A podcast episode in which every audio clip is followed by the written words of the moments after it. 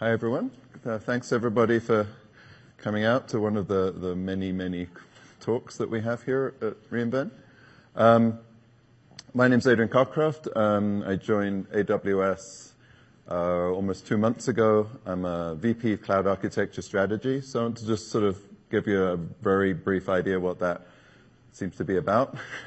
Um, I'm still defining it to some extent, but think of it as what I'm trying to do is reach out to the customers who are pushing the architecture to the limits and are kind of defining what the architecture is gonna look like in the future. So that's what kind of architecture strategy sort of piece of it. Um, And, you know, I was at Netflix for a long time, and Netflix pushed AWS and pushed the architecture and taught AWS to do a bunch of things. And some of the products you know well are things that the results of that collaboration. And you're seeing that happen with other customers across the industry.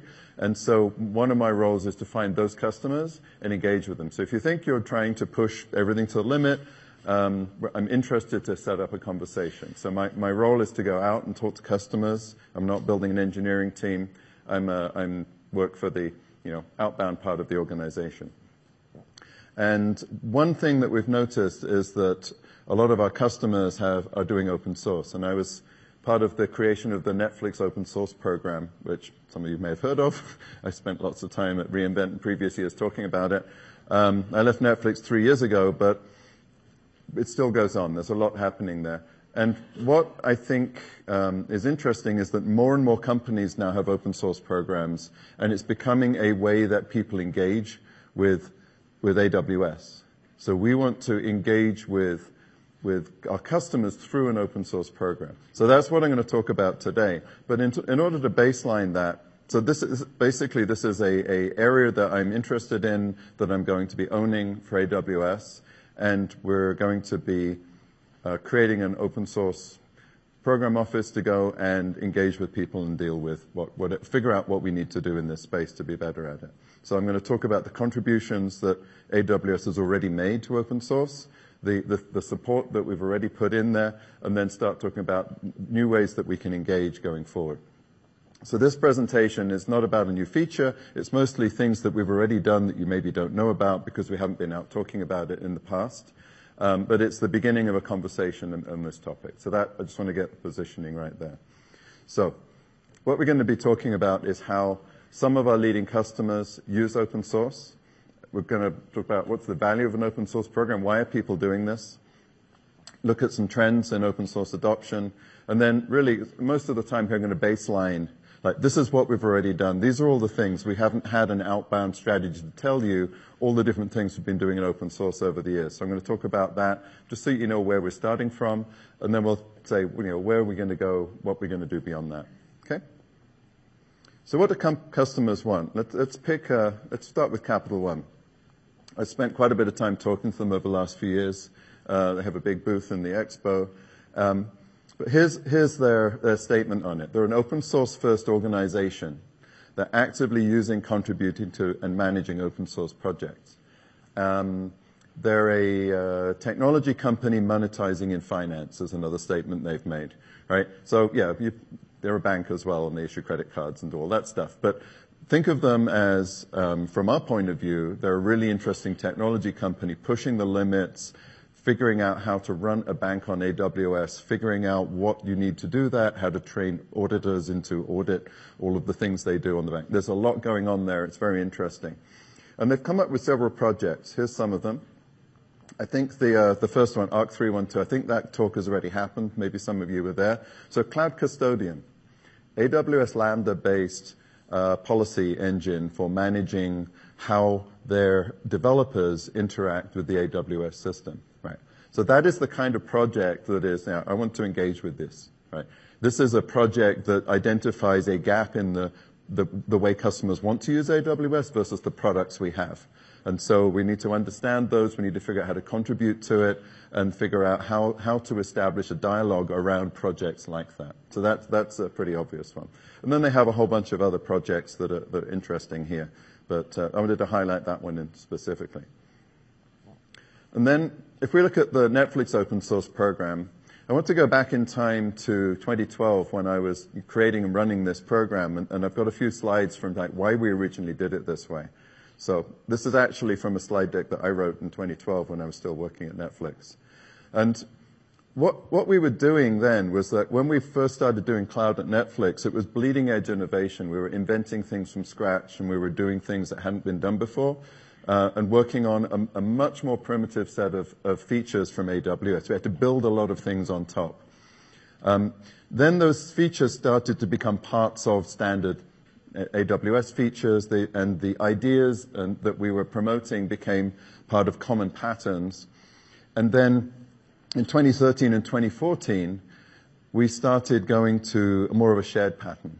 We started open sourcing all the Netflix OSS projects and creating a community that all were trying to use AWS the same way and made the collective behavior of of the customers that use these into sort of a, workload that was interesting to AWS. So that was the strategy from Netflix once. One of the reasons we did open source was to create a, larger group of customers all using, say, autoscalers the same way so that there was more investment in making that a scalable and, you know, a more featureful piece of this, of, the AWS product line. So, so that, this is, this is kind of the reasoning why. And the, part of this was making it easy to follow. And I've got this nice thing here. Every time that they explored the Wild West by wagon train and they didn't leave tracks behind them, you have to kind of forge a new path every time you do it. And eventually they built a railway line and it went to this place called Los Angeles. And the reason Los Angeles is such a big city is it's the thing at the end of the railway line. It's, it's because that's where the trains went and everything built out from that, right? the ability to fast follow and, you know, pick fruit in Los Angeles and get it to Chicago before it went bad.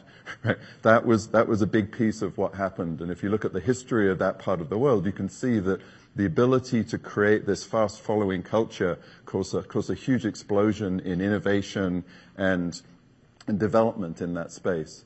So by creating the Netflix open source program, Netflix enabled a lot of people to come in and build on top of that. So these were the goals we, had at that time. So we wanted to establish solutions as best practices and standards. We wanted to hire, retain, engage top engineers, build up a technology brand. It's kind of you know, pretty hard to mention cloud without mentioning Netflix at some point. Um, and benefit from the shared ecosystem where other people are contributing code. And, there's plenty of examples of this now, and I'm very proud actually that a lot of the Netflix open source things have been picked up by Pivotal and are part of the the uh, the Spring Cloud platform, and we got you know, James over here, who's been very instrumental in making that happen. So there was a lot of good engagement, a lot of places where pretty much anyone using Java now has probably got has got really easy access to all of these tools. So that's that's the kind of uh, interesting ecosystems you can build with this. So I, I, also I talked to the Netflix guys about using these slides, and they said, "Well, let's put in the most, most current slide." So this is from Andrew Spyker, who runs this program nowadays. Um, and there's a slide deck you can go link to if you want to go see this when you see the slides. So this is their most recent deck for why do they do it. They're improving engineering. They want to get greater feedback from a wider community and collaborate through open source code. And they're also really, you know, still recruiting new and retaining engineering talent because these problems are being worked on in the open. It attracts people that want to work on interesting problems. And some of you maybe were in the uh, in his talk, I think it was earlier today, on the, the work they're doing in Titus and containers. That uh, that is actually a really interesting area, and I'll talk a bit more about that shortly. So, what are they doing in 2016? There's uh, getting on for 200 projects on GitHub. Um, deep integration into Spring Cloud. The circuit breaker pattern has been copied to other languages and other systems. I think there was even almost a whole conference about doing this sort of uh, circuit breaker type work. Um, the Curator project which was actually the first project that we started out with. It's gone all the way up and is now an Apache project. It's no longer even a Netflix project. It's part of the Apache uh, Foundation project suite, and it's used. I think it's got a hard dependency into HBase and there are other projects using it. So that's an example of like you give up your baby for adoption and they, they look after it now and, um, you know, there's some contributions still made, but a piece of code that Netflix built, they don't even have to manage it anymore. There's a community managing it for them. And uh, the engineer that built it left Netflix years ago and is probably still contributing fixes to his code. So you can think about outsourcing your engineering. If you have a good enough idea, you don't even have to maintain it yourself, right? Um, the Titus team, uh, Andrew's team, is now working with uh, the ECS team, around, and that's built around this Blox project that uh, you heard about in the keynote. Um, so there's a lot of interesting work there, and that's one of the areas where I want to focus our efforts because this is a place where AWS and Netflix are going to collaborate on jointly building open source. And that, that's a new thing for us, and, and, and it's, we're trying to figure out how does that work and where else should we be doing that. And then there's a few startups that Netflix OSS has spin, spun off recently. So why are people doing this? Overall, people are trying to give back to communities that they depend on. They're trying to attract and curate better developers. They're, they get better code quality. If, if you're going to open source something, there's a bit of personal pride, and you're putting your code in public. It better be better documented. It's your reputation on the line. For a lot of developers, GitHub is their resume.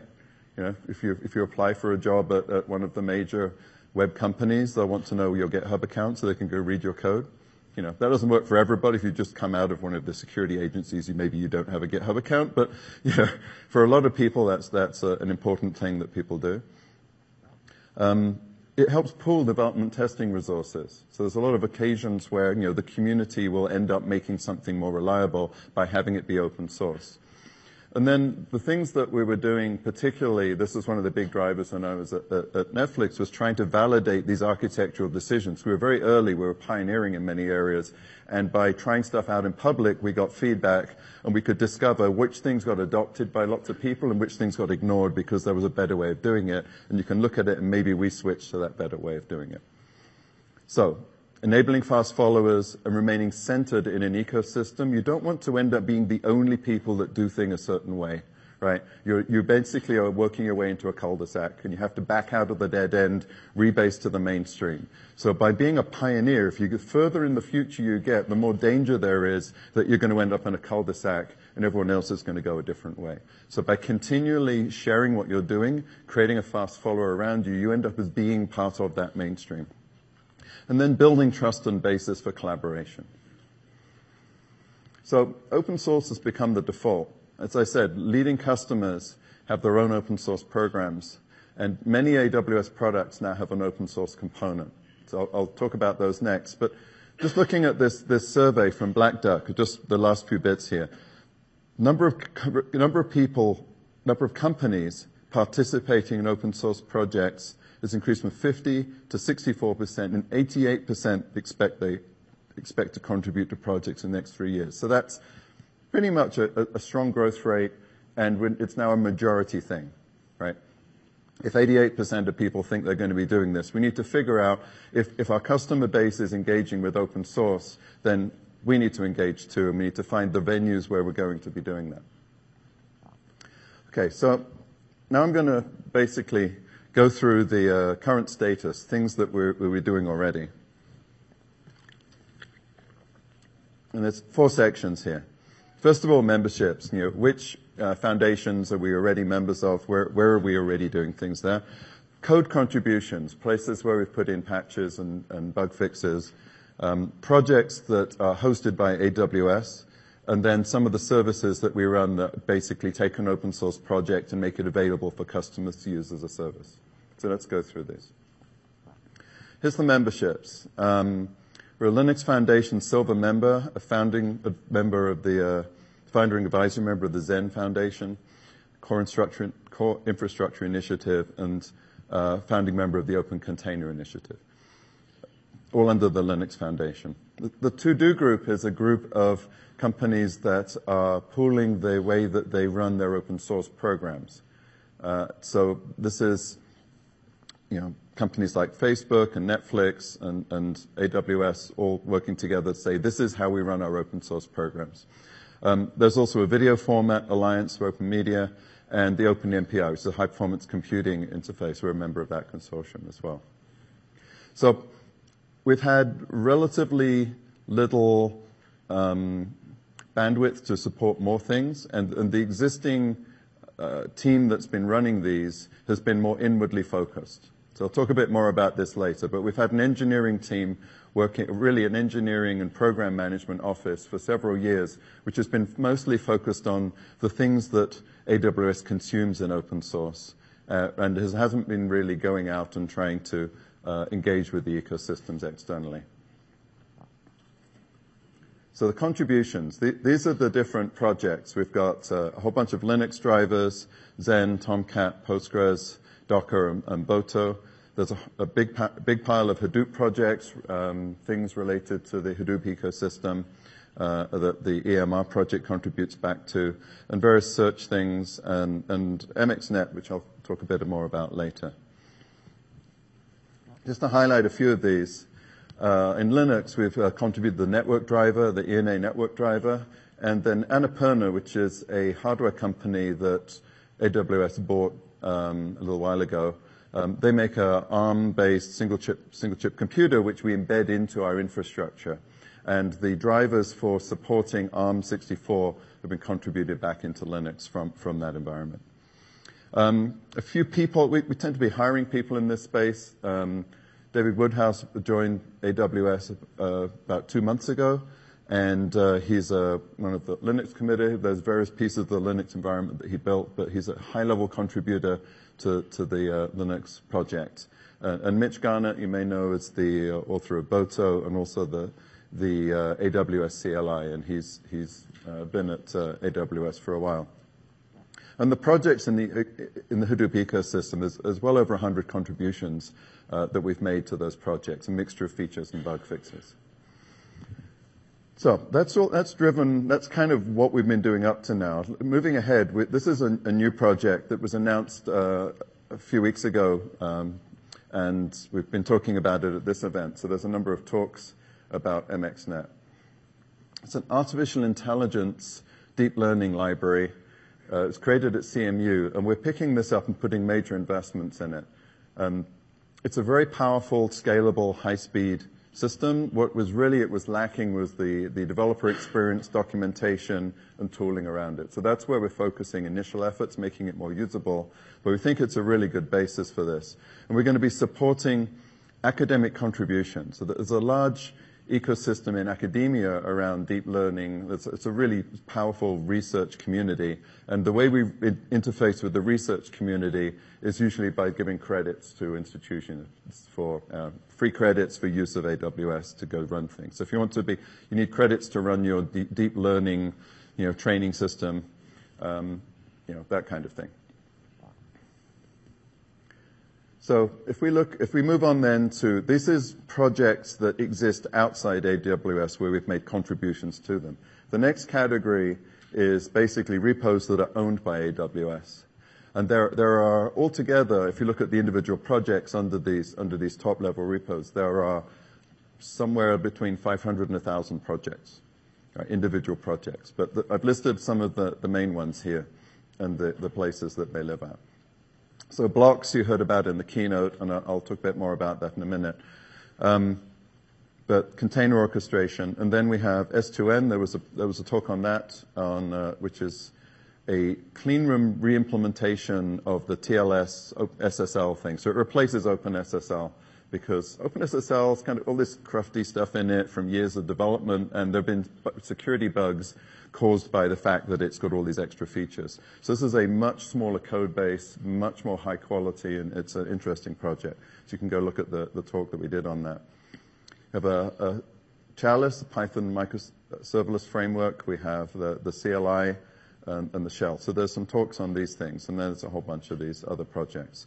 Um, Cloud9's a company that was acquired uh, recently by, AWS, and their ACE uh, editor is an open source component there. Okay. And some of these, this is not just uh, AWS, some of these things are Amazon. So the Ion Data Serialization Library is actually an Amazon.com project, and there's a few projects in that space. So if we look at Blox, is, this is a different approach for, for AWS. It's a new governance model. It's, it isn't underneath one of the AWS repository top level. It's got its own top level. It's at Blox, right? github.com slash Blox.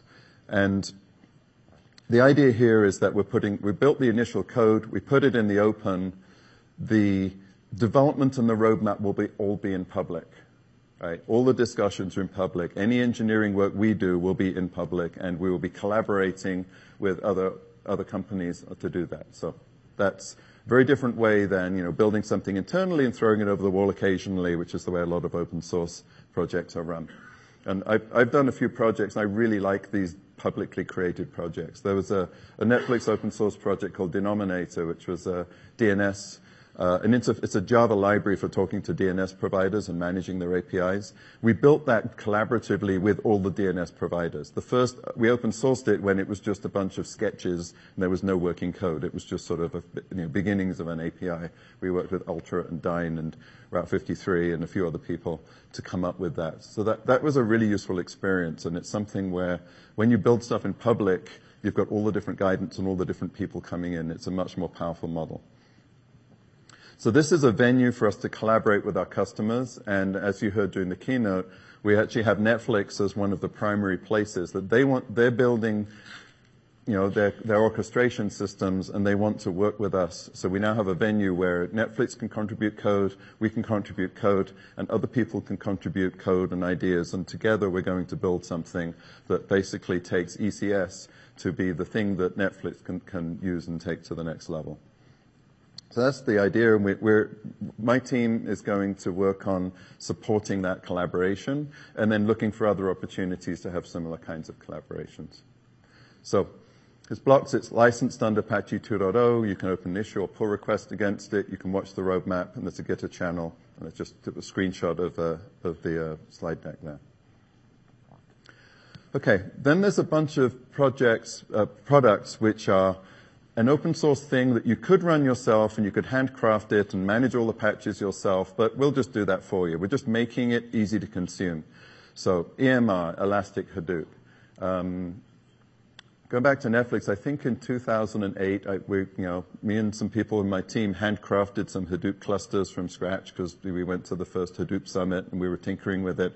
And then the EMR product, product was launched and we went to them and said, if you change to use these versions of Hadoop and you put Hive support in this version, we'll use it. Uh, and since, uh, I think probably since about 2010, it's just like you get a Hadoop cluster by making an API call. right? And then I keep seeing people talking about, oh, it's really hard to install Hadoop. It's just an API call. Why is it, what's all this it hard to install thing, right?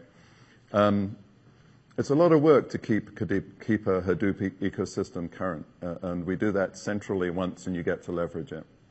I have Elasticache, RDS MySQL, and Postgres, and the new uh, Postgres for Aurora backend. And then we have uh, another new announcement today, the Chef Automate server, so you don't have to worry about managing that yourself. Uh, ECS for Docker and Cloud Search and Elasticsearch. So all these things are useful, and, and you know you probably use them already. Um, the neat thing here is that you get updates really quickly, and EMR in particular has a much better update cycle than a lot of the other Hadoop vendors. You get your patches continuously and early. Uh, and this was just a, recent tweet from um, someone that was pointing out that, you know, seven days after a new version of Spark came out, we already had support for it. And that's the kind of thing that makes your life easier. You don't have to worry about managing your own patch, patch streams and things like that. Okay? So that's baseline. That's the current state. That's all the things we've been doing over the last few years. Um, and so it's just sort of that, that's been run by, uh, by a team in AWS. So let's just look at, uh, at that and look at what we're going to add to it. So the existing open source program team represents all of Amazon, not just AWS, but it's mostly AWS in terms of the things that, that you'll see coming out of them. They manage the consumption of projects so that when somebody at Amazon wants to use an open source project, make sure you get all the licenses right and all the support and everything's in place. They manage the engineering contributions, the, the patches that go back into, into Hadoop, all of that process for how to do that.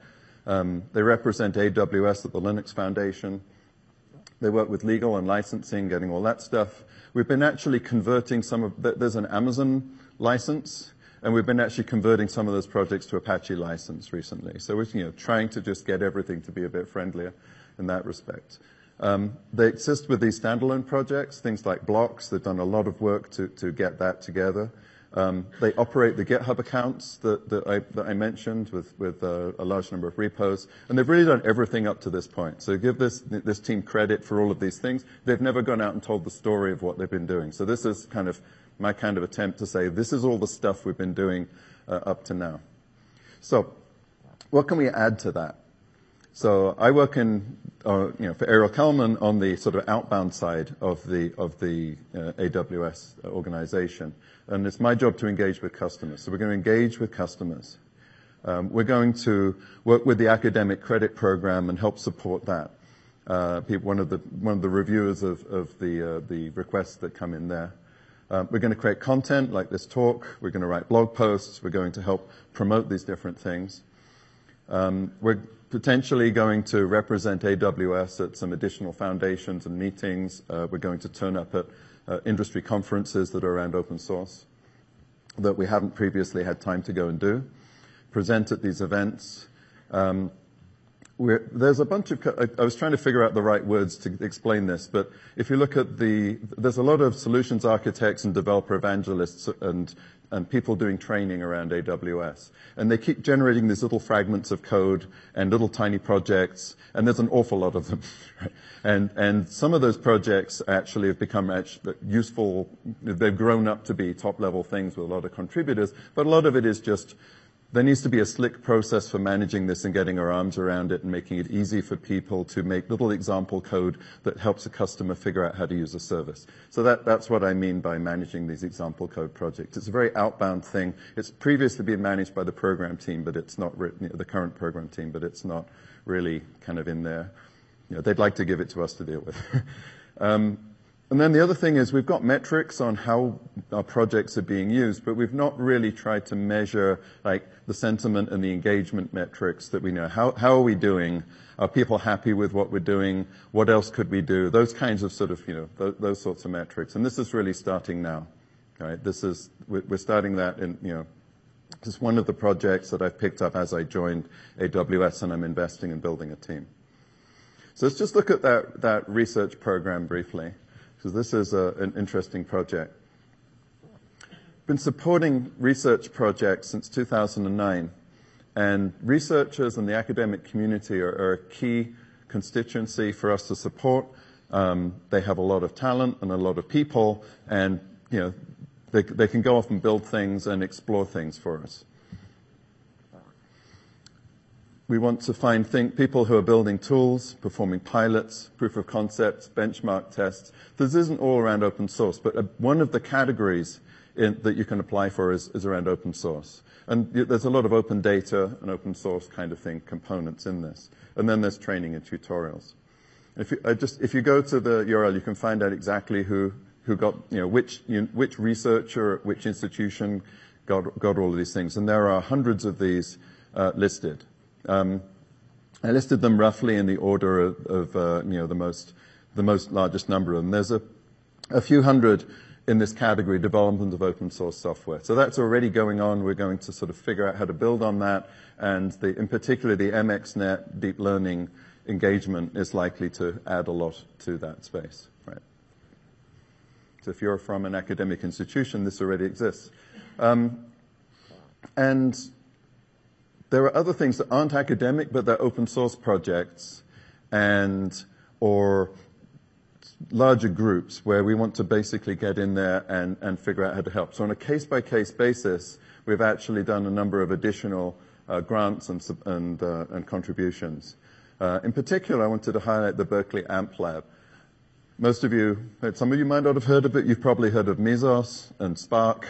a lot of you probably running those. Those are just two of the projects that have come out the AMP Lab. And if you go look at the AMP Lab homepage, you know, fa- there's four founding sponsors, and, and, AWS was, was one of those founding sponsors of the AMP Lab. Um, it's, it's an area we put, we put a, quite a large investment in there, and it's had a, had a wonderful outcome. So there's also the Open MPI Consortium, which is a uh, high performance computing framework, and uh, they have credits. Do they run lots of tests? I mean, this is a, it needs to be reliable. There's contributions. You've got to run regression tests. So we basically give them credit so that they can run all of their test suites and validation suites on AWS.